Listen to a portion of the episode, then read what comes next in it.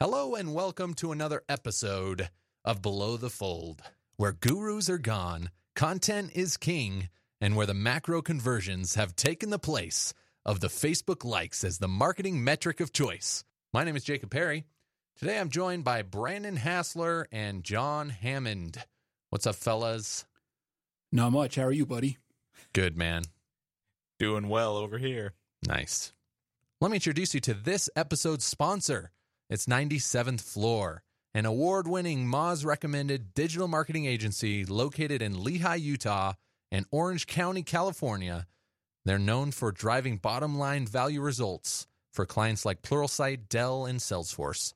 Visit 97thfloor.com to learn more.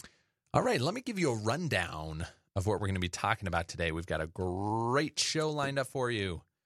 We're going to be talking Facebook just got more pay to play. Burger King with a side of clown. Amazon wants you to hand over your house keys. And finally, we'll talk about why millennials are so friggin' demanding. Let's get started.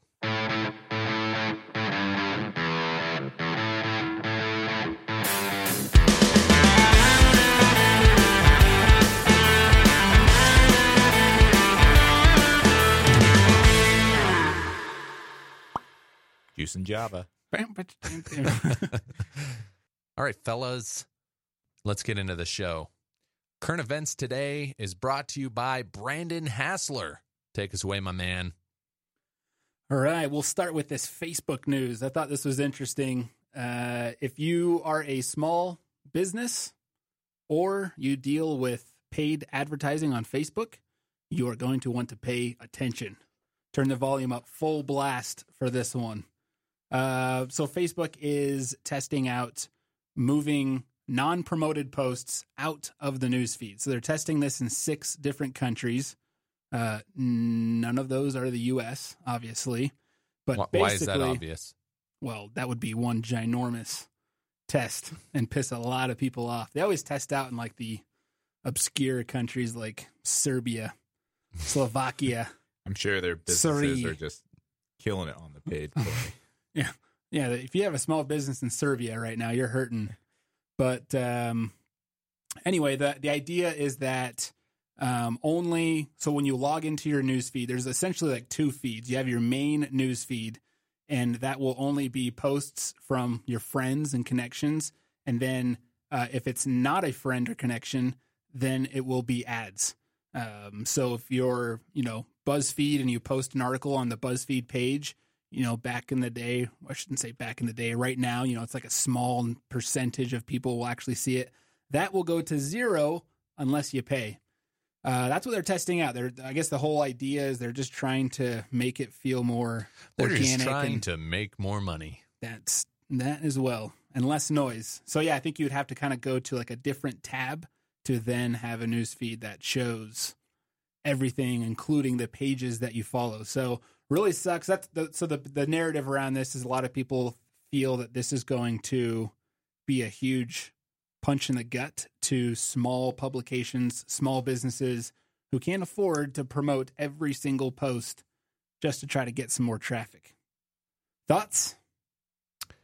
Oh, I've never really cared about Facebook, so it's hard for me to get into this conversation.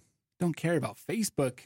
Talking about the biggest social network on the planet, Yeah, and you're in marketing. that's true. You have to care. No, I don't. You Because just hand that to someone else. Facebook is not under my purview, my man. All right, Oh, yeah. fair enough. What else?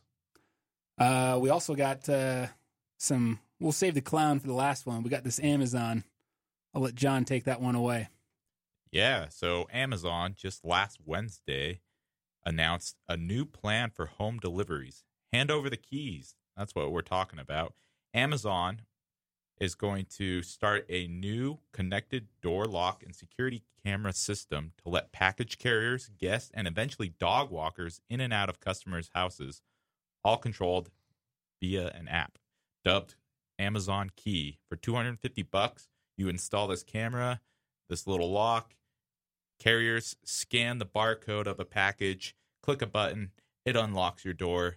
You get notified. You can watch them come in, place the package, walk out. They click the app again, it locks the door, and on their way and on your way.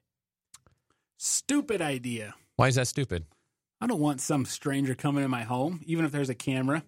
What I would rather have is a box on the outside that they could put to my package. Like a in. lockbox. Like a big old lockbox. That's what they're doing in New York City in a lot of apartment buildings because, I mean, there's not a great place to put mail or packages. So they're doing that in some, but they say they're saying this is the next step forward. Well, here's the thing with a lockbox is it's not it's not real like design friendly. You know, when people are like trying to get their porch all looking nice for whatever holiday, you got a big old fatty lockbox, especially if you've got like an awkward sized package that may not fit in there. Here here's a here's a solution. Or you dig a hole next to your porch and then have it level Hmm. with the garden. And then they just unlock it, throw it in there. And th- but first they got to find it. Sure. They're like, "Nah, what where's this guy's lockbox?" You have a special Amazon flower that's built on top that blends in. That's hilarious. So, how about this? What if you have a specific part of your garage where the garage door can open and then close? So they don't actually have access to your home, but then there's like a corner, a front corner of your garage that has a camera on it and it opens up a little bit. They place it in that little corner and it closes. Would that be better? But what's the rate of That'd people better. having garages? What's the rate of people having front doors? A lot more than garages. yeah, that's true. I guess you'd have to have a garage. I would opt for the garage option. Option. Do you have a garage, John? Um, yes, I'm in a condo, but it's super mo- removed from my place. I'm okay with that. Okay, yeah, man. Screw you. Walking like, down bro, the I'm, stairs. I'm You've got a thinking of garage? little man. The little man. walking down the stairs, eating a bowl of cereal in your underwear, and all of a sudden, uh, Amazon dude comes walking through. Hey, here's No, your it's not. package, bud. It's not an Amazon guy, is it? Yeah, It's not. or the carrier. yeah, like it's UPS or Okay. FedEx or something. That makes Yeah, it yeah. worse. I don't Wha- want some guy in like tiny brown shorts walking into my house asking me how I'm doing. The goal is the reason behind it is because of porch pirates, especially during the holiday season. Yeah, here's the thing. So Vivint Smart Home also has a solution for this where you don't have to give the Amazon guy straight up access, but you have a doorbell camera that sees them and notifies you that they're there. And then you can come on and you can just say, Hey, I'll unlock the door for you. And then you can watch them the whole time. They open it, they just put it right inside, they close it. The whole time you're watching, they know you're watching. And then as soon as they're gone, you click a little button on your app, you're at work and your door your door locks. Like that's that's kind of part of our messaging. We're actually putting together a cool video on porch piracy uh, that you can view here in the next few weeks. I'm Take- excited. Taking Yeah. on Amazon. Uh, so it, you know it's interesting because our competitor Google is a competitor of ours, right? Because they have Google, they've got Nest, and Nest just came out with a whole product line of home security slash slash home automation. Uh, Amazon is one of our competitors. Uh, kind of. What's What's weird about this is that they're our competitors, but also we have partnerships with them. Right?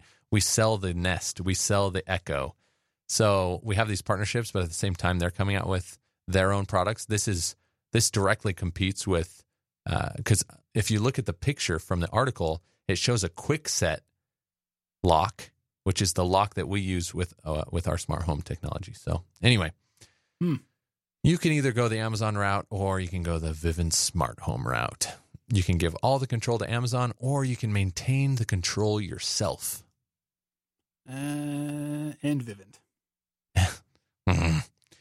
Okay, so that is Amazon. That's kind of cool. I think that's kind of cool. A- at least a first step in preventing porch piracy. Porch piracy has has gone up considerably over the last few years with Amazon getting bigger and bigger and bigger and more people using it and it being so convenient. In some places, you can get your package delivered within 2 to 3 hours. Las Vegas is one of those locations where you can get super fast delivery rather than 2-day shipping. You have, you know, you just wait a few hours and you get it. So with that, uh, obviously you're going to have more people. Like I remember videos in the past where you have cars that are just following UPS guys around, and as they deliver their package, a car is just right behind them, picking them right up and throwing them in their car, and just continue to follow the the UPS guy. Wouldn't the cheaper solution, at least for the consumer side, wouldn't that be just move to a system where you pick delivery times So Yeah, but then everyone would pick after Five business to eight. hours. hey, double your workforce, but more people would ship.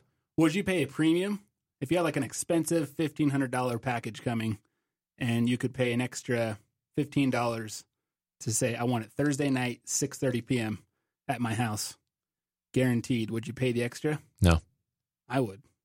I, I don't uh, honestly, to be perfectly honest, I wouldn't mind if they had access to opening my door, putting the package down, and then closing my door. That doesn't bother me at all. I mean, these guys, if if this becomes more and more prominent, these guys are going to be open people's doors and close. Like the, the last thing on their mind is going to be like, oh, I got to figure out how to break into this guy's house, Hmm. right? Yeah. Like people with jobs like this, they're not the ones you got to worry about. They're not the ones stealing your packages. They're the ones throwing your package on your porch. But if there's a camera, I bet they'll take better care of your your fragile stuff. You know what I mean? Yeah. We true. we have so many uh, videos that were captured and, and turned in by Vivint customers of couriers who were who just like throw their package on the porch. It's insane. Wow. That's what someone did to mine yesterday. They from threw it? Sam's Club. But granted, it was like a giant box full of smaller boxes of diapers. but still, he just like throws it and walks out. Did you have video? Uh huh. What what what camera system do you have? Ring. Oh, you got the ring. That's right. It's the doorbell camera. Mm That's funny. It's the big boxy one. Uh, yes. Have you seen August uh, smart lock and doorbell camera? Like the company's called August? Yeah, Mm-mm. you should check it out. They have a smart lock and a, a doorbell camera that works together. It's pretty cool. I, I mean, I'm a Vivint guy, and I almost bought the August lock. It's huge, though. Okay, so that is Amazon in the news. After that, we're talking Burger King. So Burger King, we talked about last week. Burger King is killing it, man. Like this video they just came out with. It's called Scary Clown Night. I mean, not the most creative uh, campaign name, but uh, essentially they came out with a video. I, I would show or I would I would share a clip, but there's only one line at the very end. I mean, most of it's just music, right? There's Mhm. like there's no lines. Let me see if I can pull this up and play the uh Just play the music, man. just play the music. All right, here we go. Let's see if I can get this in here.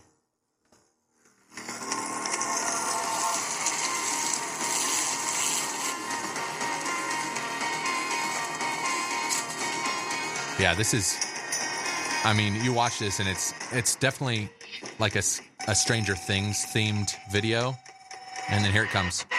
I want my Whopper. I want my Whopper. So, Scary Clown Night is basically Burger King's campaign. If you dress like a clown on Halloween and go to one of the five locations around the country, they'll give you a free Whopper. Miami, Boston, L.A., Austin, and Salt, Salt Lake, Lake City. City, baby. They say Salt Lake City. It's actually in West Valley. Yeah. So if you live uh, in or around West Valley and don't mind dressing up like a clown for a gross hamburger, then head on over to 3975 West, 4700 South in West Valley and get your free Whopper. My question for you guys is is this an attack on McDonald's, a play on it, or a play on last year's scary clown frenzy? Or is it all three? Uh, it's probably all three. I mean, All of perfect the storm. above. yeah, they've. I mean, they've got a reputation for kind of like digging on McDonald's. Uh, the last, I mean, the very first uh, clown that you see, and the last, the one that's like, "I want my Whopper." It's clearly Ronald McDonald. Yeah, it's like it's like Ronald. Mc, it's it was really like Pennywise in a Ronald McDonald outfit. Mix, Yeah. Uh, yeah, so they've got this play on on Stranger Things, right? It's Mhm. definitely got a Stranger Things feel with the young kid and the bike, and then uh, all the clowns, and then uh, I mean, I didn't see it, but I've seen. I mean, the makeup he's wearing has kind of it, uh, you know, makeup or whatever. I I, th- I think it's awesome. Uh, the video is awesome. The campaign I think is stupid. Like they're only giving 500 free whoppers to the first 500 clowns, and it's like five locations around the country. I can't even imagine how much money they spent on this video. Yeah. Like, there's no way this video is created for the purpose of getting people to their restaurants. Like, it's just part of their marketing campaign because five locations around the country. Like, this is this is virality. They're hoping people share this video and people watch it. And it, I mean, it is. It's high quality production. This video is awesome. It was super fun to watch. But I, like, I'm I, I live I live near this location. I'm not going to put on a clown outfit and go get a free Whopper. Like, Like the cost Doesn't it make you feel a little bit more obligated to go because you happen to live next to No, one it of does- it- five Burger Kings? it does not make me feel more obligated. It does make me feel special. Like, oh dang, out of five out of like all the places in the world Mhm. where Burger King is and where they could be doing it, they're doing it in my city. yeah, and of all places, Yeah, I don't Salt I don't Lake. I want like I, Vegas got packed, passed up, and much bigger cities than Well, if you think about it, like none of these are like the biggest cities, right? I mean, Salt Lake is the biggest city in Utah. Austin, not even close to the biggest city in Texas. Burbank is like a no-name freaking city in California. about- This says Miami Beach. I think it's just outside of Miami Beach. How about Framington? Framingham. Yeah, Framingham, Massachusetts. What is that? You said Boston. Oh, Well, they it say says in Boston. Nah. Yeah, it's near Boston. Uh, yeah. Anyway, so Eh, yeah, I- So you're this is definitely a ploy to just get, make this video and get some virality and some social shares, which they'll get for sure. But the, yeah, this whole thing is like, well, let's make a cool video, but we might as well give some hamburgers away. So total, they're giving away. I mean, if it's 500 per location with five locations, 25, 2,500 hamburgers, that's like nothing. They spent they spent a hundred times that much just producing this video than they are in giving away free hamburgers. So you would say it's a good campaign. It's a it's a cool campaign worth sharing and worth watching and worth sharing. Oh wait, I said that already. I but no. I, I like it's not I and I don't think that their goal was let's get people to Burger King.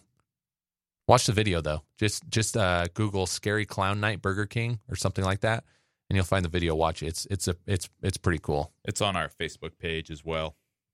Cool. number seventeen, number seventeen on trending on YouTube right now. Number seventeen. Yep. Has it been higher than that? I don't think so. So 17 is the highest it's gotten. How many views does it have currently? Hundred and eighty-three thousand views. How long has it been live? One day. One day, 183,000. Yep, That's I'd say that's pretty viral. Yeah. it's not bad. You ever had a video go that fast? No, sir. Hmm. I- I'd be curious to know what Burger King's most successful video is uh, by views. I'll look that up as we proceed. Yeah, look that up. All right. Thanks, buddy. Appreciate it. Okay. So, and I have the answer. okay. nice. It's the bullying video. bowling? Bullying, Oh, bullying. the one we watched last week. How many views is that up to? 2.3 million. 2.3 million. By far their biggest video. What's the next one? Um, wait, is this right? Hold on. You didn't sort it, did you? I did sort by most popular because then it's showing the uh, the Whopper toothpaste is number two with a seventy two thousand views. Well, that can be number two because you just Yeah. told me that the other one has 183,000. It's like not even showing up the clown one. I wonder how many subscriptions they got out of the bullying one, and then now they're just riding the wave of their new subscribers. Is that Yeah, a I thing? know. Yeah, I don't know. Could be. Cool. So that's Burger King. I, like the more, uh, like seriously, being a marketer and seeing their marketing tactics, is, at least in their videos, is uh, like I respect them enough to where, where right now I'm thinking I haven't been to Burger King in at least ten years. I should go buy like some fries from them or something, just to show them I care and that that I appreciate the content that they're producing. Yeah, we've talked about it like three times you know, this season, and I just, I might just go get something at Man. Burger King. We should reach out to them and see if they'll sponsor the show. BK. All right. Okay, let that's current events. Is there anything else you guys want to talk about or uh, bring up or debate or waste time on? Let's waste time on the next segment of the show. Yeah, I love wasting time. All right, so there was a new report that was released this month by the Association of National Advertisers. You know what's probably the most uh, the the thing that's most on their mind and that they're most concerned about right now? The you're saying the committee? The com- the the the association, yeah, the Association of National Advertisers. Just tell me, advertising advertisers, people who are over the Association of the Nations advertisers, the people who want more than anything else to grow and get more and more advertisers and get recruits out of out of out of college, becoming advertising. What do you think is the number one thing on their mind right now? Well, if you're talking about the future, I'm thinking millennials. millennials. That's right.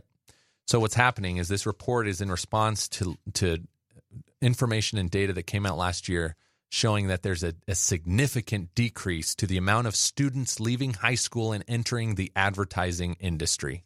Advertising, not marketing, right? Advertising, traditional market or traditional advertising agencies, things like that. You think about Mad Men, right? So Mad Men, in what decade did that take place? The 60s? Yep.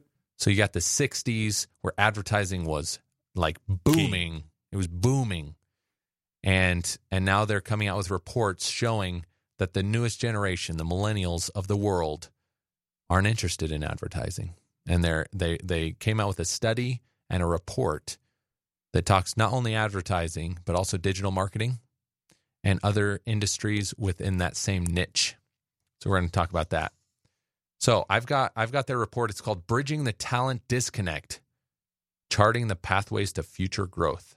And this was published by the Association of National Advertisers. Let me give the background, okay? So this is what it says in the executive summary of this report.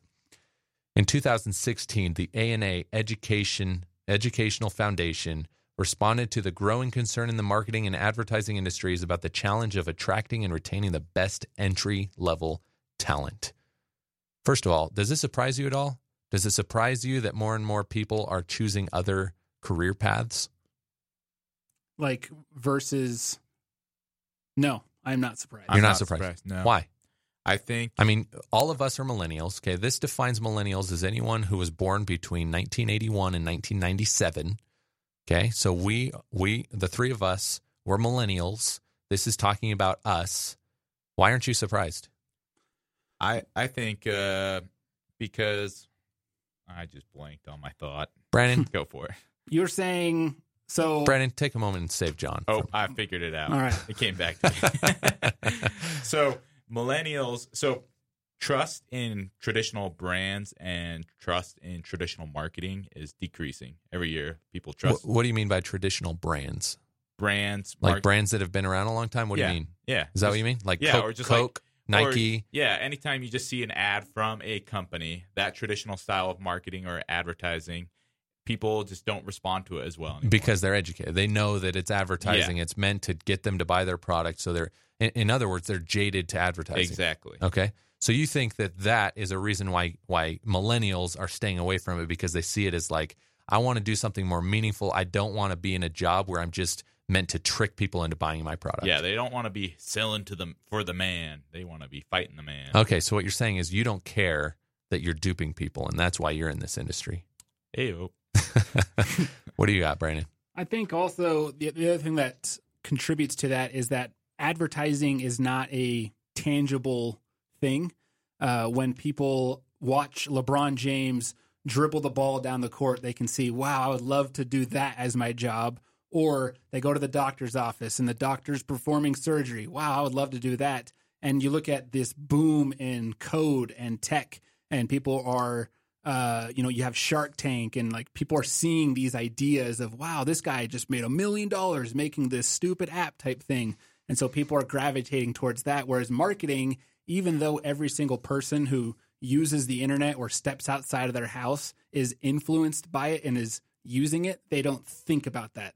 When they search something on Google, they're not thinking, I would love to be the person who got this to rank number one. Most people don't even know that there's a ranking system in place. They just think it magically, like Google's just smart and they know exactly what uh, to rank, that there's not billions of dollars being spent behind the scenes of optimizing for these algorithms, algorithms and stuff like that. And billboards, like they read the billboard, they move on. So I think that's what's hurting is there is this big movement in America, especially among millennials, in my opinion, where people are looking for uh, they're trying to make the next billion dollar company, the next Uber, the next Flappy Bird app type thing, and that's more attractive than I want to go into advertising. So you're Come saying that, slogans. that that people are more interested in working for the tech companies creating specific software or products or whatever, rather than being the the person who's marketing it. Uh, yes, Okay. Yeah. In fact, that is actually one of the things that's brought up in this report. I'm- I'm gonna I'm gonna grab a couple things, um, and then I, I want to switch to kind of a my own personal study that I did earlier today.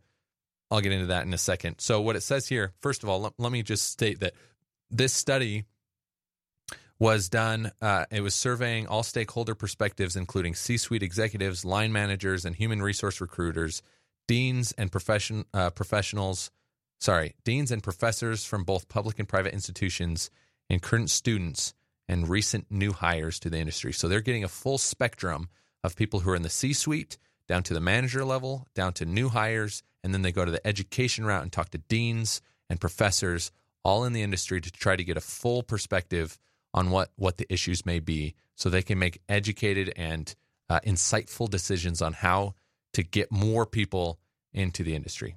Okay, so the three core objectives in this survey. One, better understand the dimensions and causes of the talent problem. That's what they're calling it. Two, identify potential remedies to both attract and prepare t- top talent to enter and excel in the marketing and advertising industries. And three, inform, inspire, and instruct talent acquisition and retention. So, the core findings marketers and the agencies that work with them are facing an unprecedented talent challenge or, quote, talent disconnect as millennials look to other seemingly more appealing fields to build careers.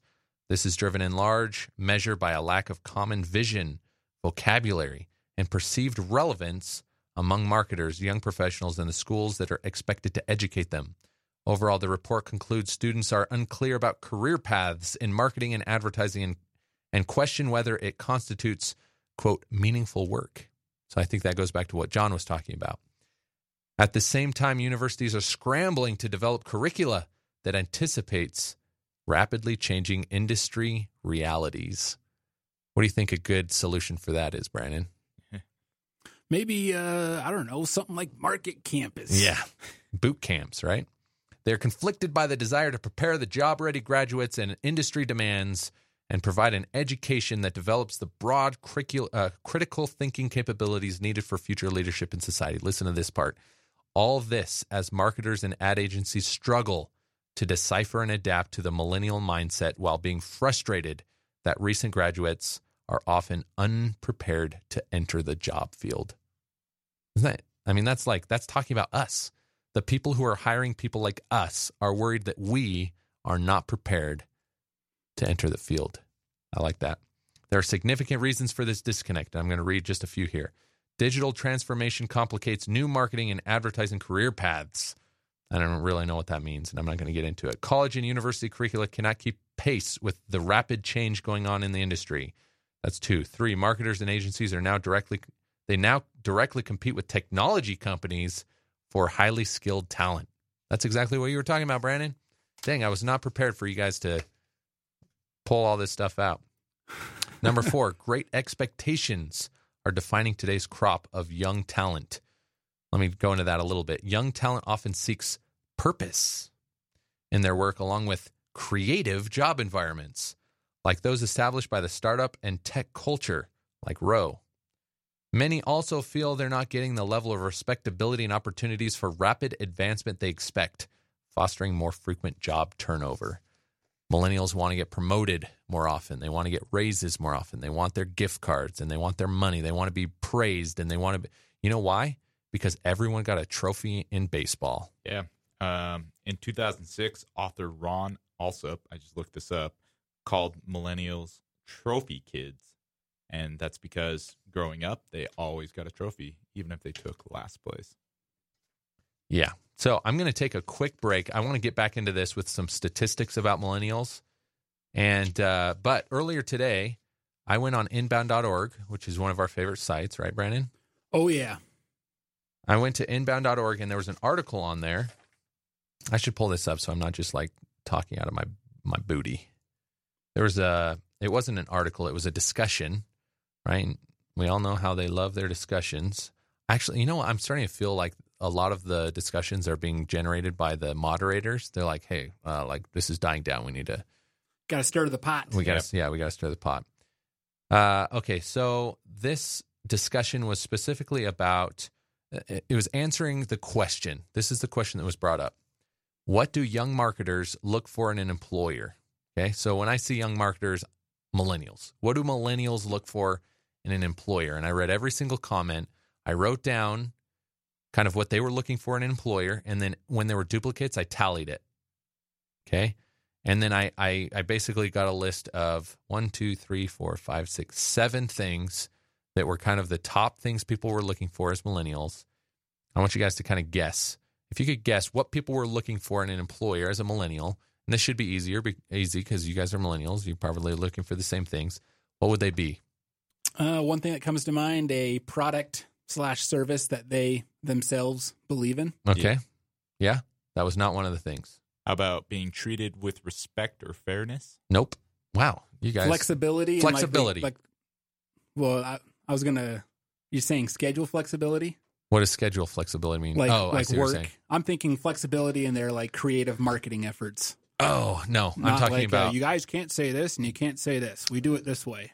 Yeah, so I think that I think that goes into fle- when someone says flexibility. Uh, so what what mostly was talking about when people are talking about flexibility is like working remote, right? Like being able to work where when and where they want in the environment they want. It's kind of like a results only thing where it's like, hey, I want to be able to work wherever I want, but still like that's where I that's where I get my work done. Some people were predicting that in the next ten years, the nine to five will be gone. Which I think it will. You think so? Yeah. I think it'll always be there. I mean, it'll be there. I think for like retail, brick and mortar type stuff. Okay. I think people But, like, like, the nine office to jobs? five. But yeah, like uh, as tech companies grow and whatnot, if you're in an internet based job, I don't see the nine to five sticking around. Yeah, I I, in that I think it's frame. I think it's going to take a little bit longer than ten years. I'm thinking the millennials are the ones that are going to make that change, and when they're in the C-suite positions, I think that's when those decisions are going to be made.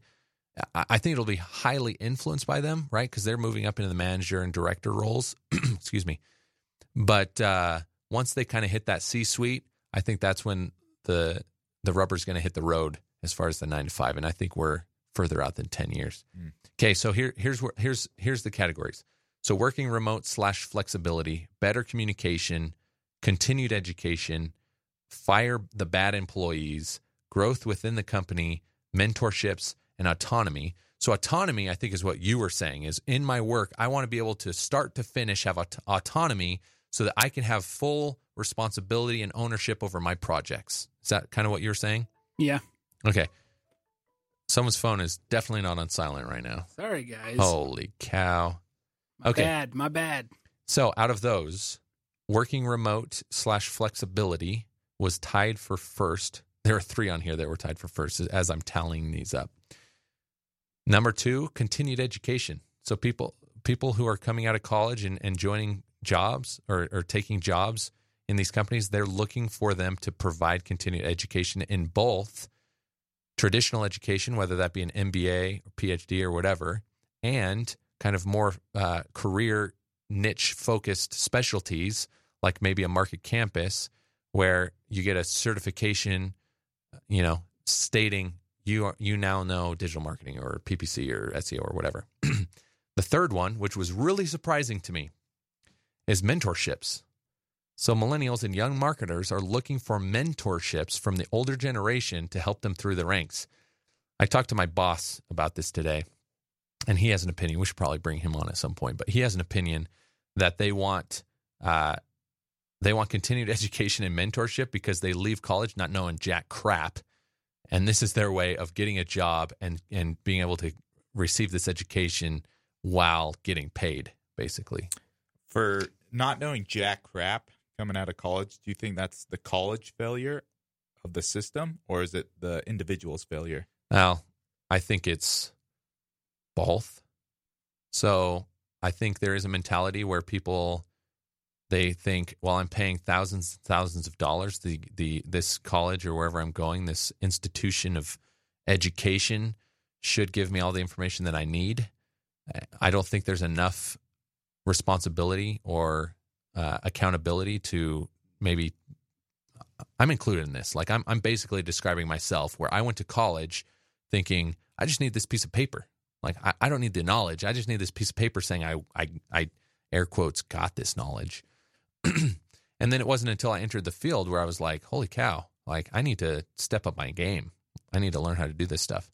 But in our industry specifically, and we've talked at nauseum about this on the show, is that colleges are not equipped to teach digital marketing or any field within digital marketing well because they have too much red tape when approving curriculum, right? So by the time curriculum is in a textbook, which by the way, if you're printing a textbook for digital marketing, you're already too late.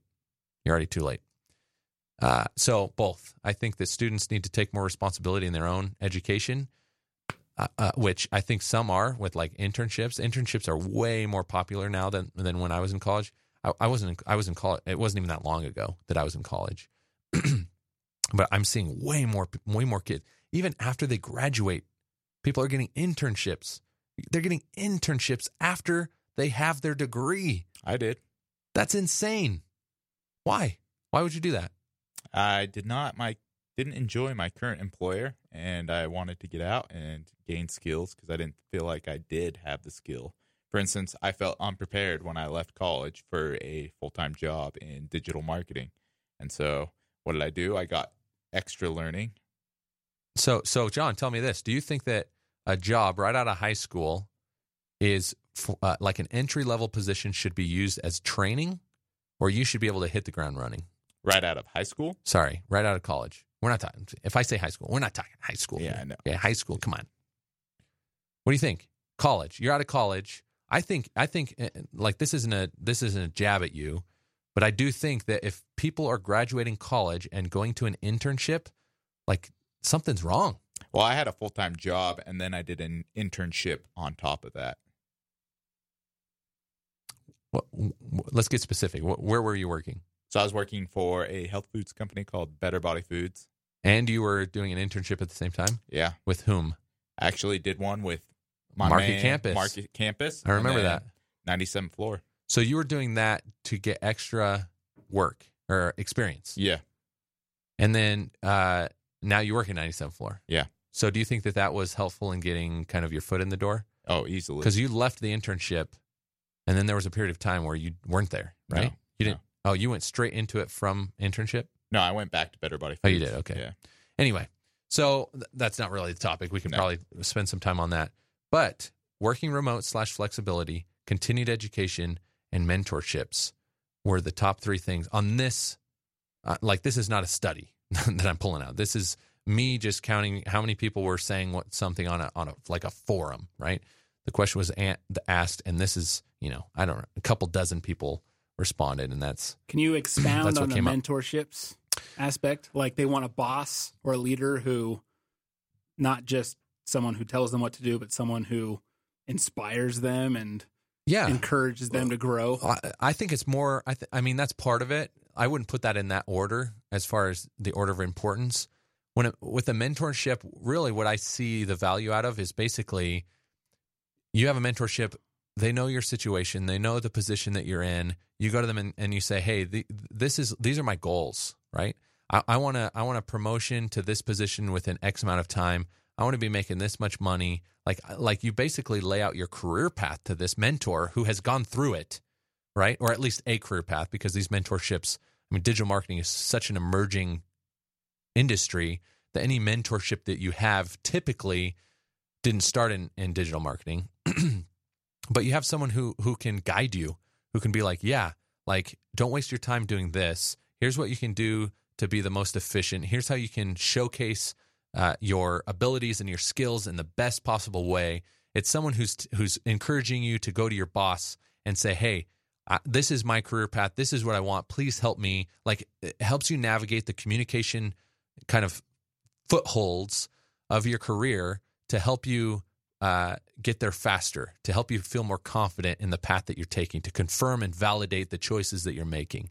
Like that's that's how I see a uh, a mentor being super effective. Not not like a therapist who's just sitting there listening to you complain about your job. You know what I mean? That makes sense. Do you do you like? Are you are, are either of you interested in having a mentor? Uh, yeah. You are. Definitely. Who would you want as a mentor? I'm. I mean, I'm available. I'm offering up my my mentorship hours.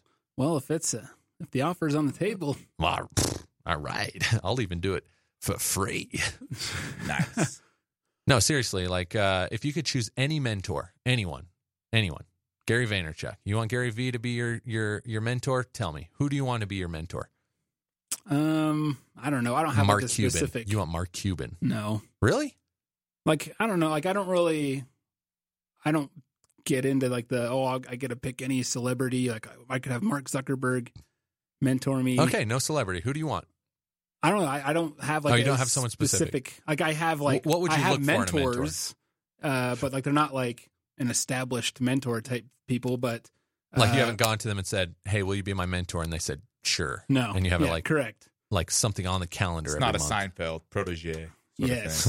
But there's people where in certain areas of life they are they have a lot more experience, and I can always draw from that experience when I need. Uh, do we have like mentorship sessions and stuff like that? No, but you build up those contacts, and so I kind of feel that is what mentorship is to me: is people who are not maybe famous or whatnot, um, but they have experience in certain areas. Then I lean on them for that.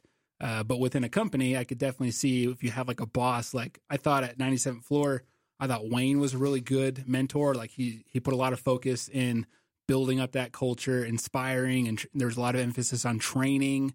Um, and that's night and day different from many other jobs where it's just show up, get the work done, get out of here, good job type thing.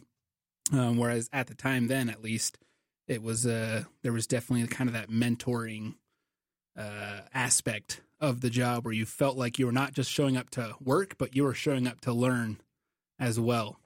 So, as an employer, is that the kind of culture that you would want to establish? Is where you're hiring people who have the expectation that they get a job and they're there to learn and not work? Not learn, like there is, I have noticed a lot of people just want on the job training. I want to be in broadcasting. So KSL should hire me and they're going to teach me how to work the camera and stuff like that. They don't really want to put in the initial work. Uh, but someone who does know they have experience with camera operation and whatnot, uh, but they want to still get better. Like I know how to do marketing, but I still would like to show up to a job where I am being taught, I'm learning and uh, whatnot. Because no matter what field you're in, you're always going to be learning, especially in marketing. Yeah. Let me put that in. Let me put what you said in other words and see if that jives with what what you're trying to say. Because in my mind, somebody should who has an entry level position, they should have some idea of what the job is, right? Because they went to college for this, or or or they have personal experience. It was a hobby, whatever. They should come to the job entry level and know how to do the job, but not know the company, right? Or the intricacies of the red tape that they need to, or the loops or holes or hoops that they need to jump through in order to to get their job done. Those are the things that should be taught, right? Someone comes to Vivint, I'll teach you where how to get through our legal department. I'll teach you, you know, how to submit a creative brief to our our, our creative team. Like those are things that I can teach you, but I don't want to teach you marketing. You should already know marketing, right? Because you just graduated four years, you learned marketing. You should come in uh, day one. You should be able to say, "Hey, here's a gap in your in, in your marketing strategy. Let's go there." You should be able to do that. So when you're talking about learning, I think learning is fine. You can learn the intricacies and the nuances of the company. And even beyond that, I think that you can start learning responsibilities or learning information or knowledge, gain that knowledge that allows you to get promotions and and kind of progress through the the the company, right? Mhm. So that's like you you likely won't get an entry level position where you're doing, you know, projected gains and losses and and balancing a spreadsheet and you're in charge of the the several million dollars worth of budget that is spent every every year every month or however often that's being that's being spent. But you can learn that right? You're learning p&l practices that allow you to progress from the entry level on to i mean p&l that's that's more of like a director level. So you may you may not go from entry to to whatever but you know you get management skills right? Entry level you're typically not a manager. So you learn from your leaders your leadership on how to communicate with others how to mentor and uh, help others within the team progress and learn and be more effective. Yeah i think those things should be learned. But the industry stuff the marketing i think that should be on you. And and if if you don't have the necessary information or knowledge then you should be the one who goes and gets it. You're, I I mean, even if that is going to your boss and saying, "Hey, I want to go to this conference," or "Hey, I want to go through Market Campus," or "Hey, I want you to pay for this seminar," or whatever, I think that's fine, right? But I don't think you should expect your boss to come to you and say, "Hey, are you interested in joining Market Campus? Because I don't think you have enough knowledge, and I would like to get you to a point where you're worth your paycheck." Like you should, I don't think you should wait for your boss or your leadership to come to you. You should understand your own strengths and weaknesses and go to your leadership and say, "Hey, I'd really appreciate it if if if you guys would front the bill for something like a market campus to help progress my knowledge. It's benefits win-win. I get the the knowledge. I get to put on my resume. I get to build up my, you know, whatever. And you as the company get an employee who has more knowledge that can be applied to your bottom line. My favorite quote from, or not my favorite, one of my favorite quotes from Steve Jobs was It doesn't make sense to hire smart people and tell them what to do. We hire smart people so that they can tell us what to do. You like that? I think that's a good one. And I think that applies on, like, the reason you got the job is because the company believes that you're bringing something to the table. And going back to the college and preparation aspect of the conversation, I think one of the things that colleges fail at, or at least could do a better job, is teaching the students that they need to sell themselves. Uh, you really learn that when you either try to start your own business or you go freelance. Uh, if I want to do freelance work for Vivint, I can't just show up and say, "Hey, where do I interview for a freelance work?" Uh, and can I get the job type thing? Uh, you you have to sell yourself. You have to convince that company that the reason they're going to give you money is because you're going to provide X value. People don't. Really, I mean, a freelance gig and a full time job. There's not a big difference between what you're doing. Uh, the differences are just in the contracts and stuff like that. But if we viewed our jobs as we like the like my boss has hired me because I have an expertise in something, so I am going to suggest things. I am going to express my opinion and and and take the initiative to do stuff and not just wait to hear orders. You're going to have a much better career outlook if you act if you if you take that mindset of I could be fired anytime, just like a freelancer, uh, and I need to earn this job. It's not just given to you. Whereas I don't think that a lot of brand new, fresh out of college millennials haven't experienced that yet. Meaning that you think that they're entitled. So they A come little in- bit of an come- entitlement, like, come- they hey, I put in my four years, I got my degree here. You're you're hiring for a position that pays X. I've, like I said, I went to college. I've done all this, so I should. I, my odds are high of getting the job because that's just the expectation. Hmm. Whereas the second you step out into like the freelance world, you realize the reality of companies only give money to people who provide value. So you need to learn how to sell yourself and really show the value you bring, not just learn how to answer uh, if you were a box of chocolate, um, which chocolate would you be?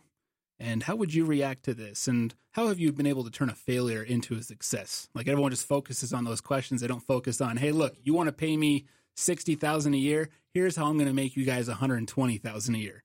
I'm going to do this, this, this, this, this. So Brandon, uh, what type of chocolate would you be? Hmm. Maybe uh, dark chocolate because no one likes dark chocolate, and I don't have many friends. You know what? That's a perfect answer for a job interview. Yeah. Yeah. I'm like, I don't have many friends. No one likes me, so I got a lot of time to work on this company. Nice. Good, good spin. Nice. Okay, so let me let me real quickly go back to the report, the this study that I mentioned, you know, a few minutes ago. There are a couple things that I want to bring up that that stunned me a little bit. a McKinley's part, uh, sorry, a McKinley Partners marketing study highlights what skills are most in demand for 2017, as seen in the uh, in this uh, graph I'm about to mention. Which, okay, I'm gonna I'm gonna list these off, and then we're gonna talk about how much demand and supply there are for that specific industry. Digital marketing, creative services, marketing operations, research and analysis, communications, relationship management, product marketing, and traditional marketing. Out of all of those, which do you think has the most demand? Demand for positions filled. Yes. Um, I was thinking of all of them at once. You want me to read them I thought you were going to say, is this an industry that all of the above? Yes or no? So Nope. yeah, reread those again. digital marketing, creative services, marketing operations, research and analysis, communications, relationship management, product marketing, and traditional marketing. Which of all of those have the most demand for new people in the industry? I'm gonna guess product marketing. Product marketing. What about you, John? Um, r- research. Research and analysis. Yep. It's digital marketing by far. Interesting. So, so on here, this I mean this is this is using percentages, and I'm I, and I imagine that it's uh, out of hundred percent of the demand. No, it can't be. As I'm adding these up, it's way more than hundred. Anyway, this has a fifty six percent demand for digital marketing with only a twenty four percent active supply. So half. There are double the amount of jobs posted than people to fill them. that is surprising. Doesn't that isn't that surprising? You said product marketing. There's actually more supply than demand in product marketing. Hmm. There, yeah. So this has 21% supply, 20% demand, which means there are there's one percent. I'm probably reading this wrong, but one one percent of product marketers out there can't get jobs because they're all filled. And then you said research and analysis. So 25% demand, 20% supply. I mean, I'll show you this graph here. You can see how huge the difference is and how much demand there is for digital marketing compared to the supply. I mean, it's insane. Okay. Hmm. Okay. A couple other things. Students aren't necessarily thinking about what kinds of skills they need to take up a career in marketing or advertising. They are more worried about getting that first job out of college. The path to getting that first job is primarily through securing internships that demonstrate that they can contribute right away. I hate that. Okay, this is uh this is the last part I'm going to get into. And I'm going to test you. This is the last test and then we're going to get into uh, the end of the show. there are three types or three generations that are currently in the workforce. Baby boomers, Gen Xers, and millennials. Currently, which of the three generations make up the majority of the workforce?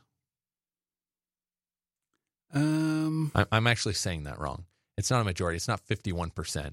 Which of them represent the most? The which biggest of, which- percentage? Yeah, which of them have the biggest percentage in the workforce? it was workforce uh, millennials. Gen Xers, and Boomers. So basically, us, your parents, and your grandparents. Uh, I'm gonna say Gen Xers. Gen Xers. What about you, John? Millennials. Millennials. Okay, so since Q1 of 2015, millennials took the lead. Dang, Barely, barely. I thought millennials just don't want to work. I figured they just like to sit around and complain about not having a job. Oh no, they all have jobs. wrong. They just don't work in their jobs. Oh, okay, Right. dang it! yeah. So I misinterpreted the question. When you say they, don't you mean you? yeah, me too. I'm in there. Oh, okay. So boomers only make up 29%, Gen Xers 34%, millennials 34%. But when you break down the actual numbers, Gen Xers are 52.7 million. This is Q1 of 2015. And millennials 53.5 million. So we're talking a difference of 0.8 million. So 800,000. In in Q1 of 2015 there were 800,000 more millennials in the workforce than Gen Xers. Let me read this last thing. Workforce demographics are dramatically shifting. In Q1 2015, the millennial generation represented the largest percentage of the workforce, surpassing Generation X and the baby boomers. Labor projections indicate that by 2020, the millennial segment will represent close to 50% of the workforce. And by 2025, it will represent 75% of the total workforce. Is that insane? So that's what I'm talking about. I well, yeah. So by 2025, you have most of, most of it millennials, but they're still we're still entry level. I mean, this goes to 1997. So millennials, according to this, go from 1981 to 1997. How old are kids in 1997? 20 years old. They're turning 20 years old this year. So millennials are turning 20. That's like they're still in college.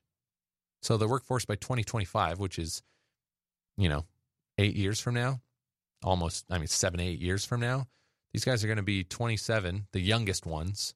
And how old will the 1981 kids be? 77 to today is 40. So you take away four, 36. Is that true? Did I just do my math right? Uh, they're going to be older than that. Is that true? 2025 to 81. Oh, 2025. They're 30. 40. They're, they're, They're gonna be 36 44. today. Right now. Yeah, they're going to be 44. They're going to be 44. So 44, you can have C-suite people at 44. You're going to start seeing a big change uh, in the early 2020s with uh, with nine to five type jobs. There you go. Millennials. Why are they so freaking demanding? I feel like society has a different definition of millennials than the technical definition of millennials. What's the technical definition of millennials? Like you were born within this age range. Whereas I think a lot of people, when they say like damn millennials, they're picturing some, you know, kid with a beanie and tight pants sitting on his MacBook, Oh, sipping his coffee at Starbucks, because I'm 32. complaining I'm, about America on his blog. I'm 32 years old.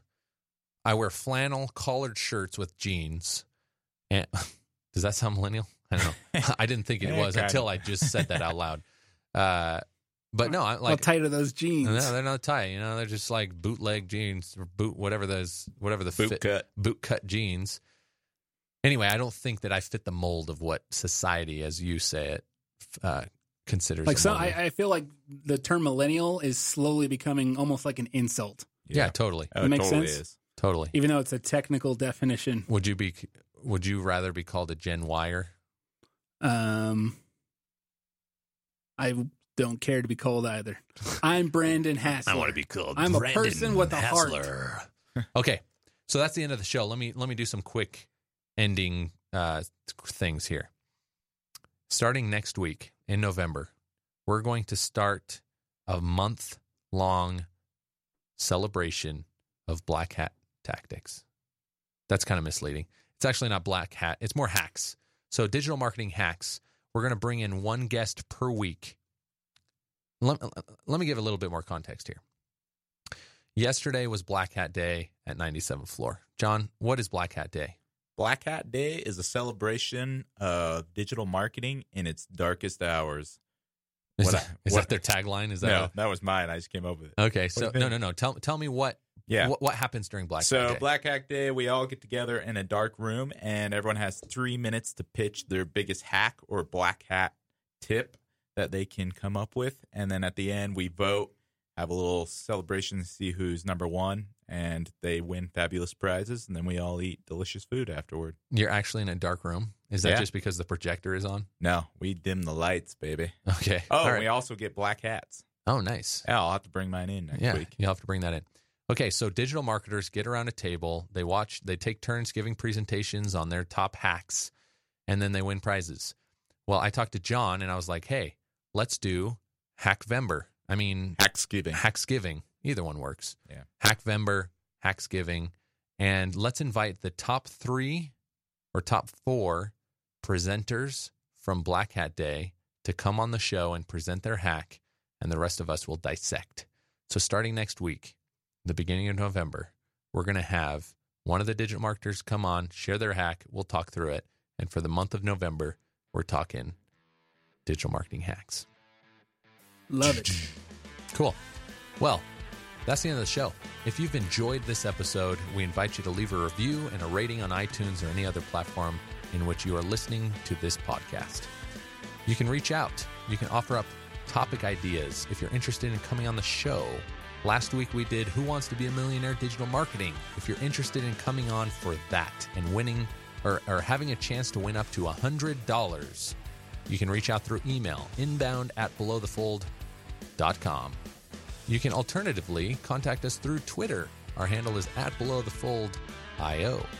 You can reach us on Facebook. You can go to our website, belowthefold.io. That's it. Until next week, we'll catch you below the fold. Ba da ba ba ba. I'm loving it. BK Lounge.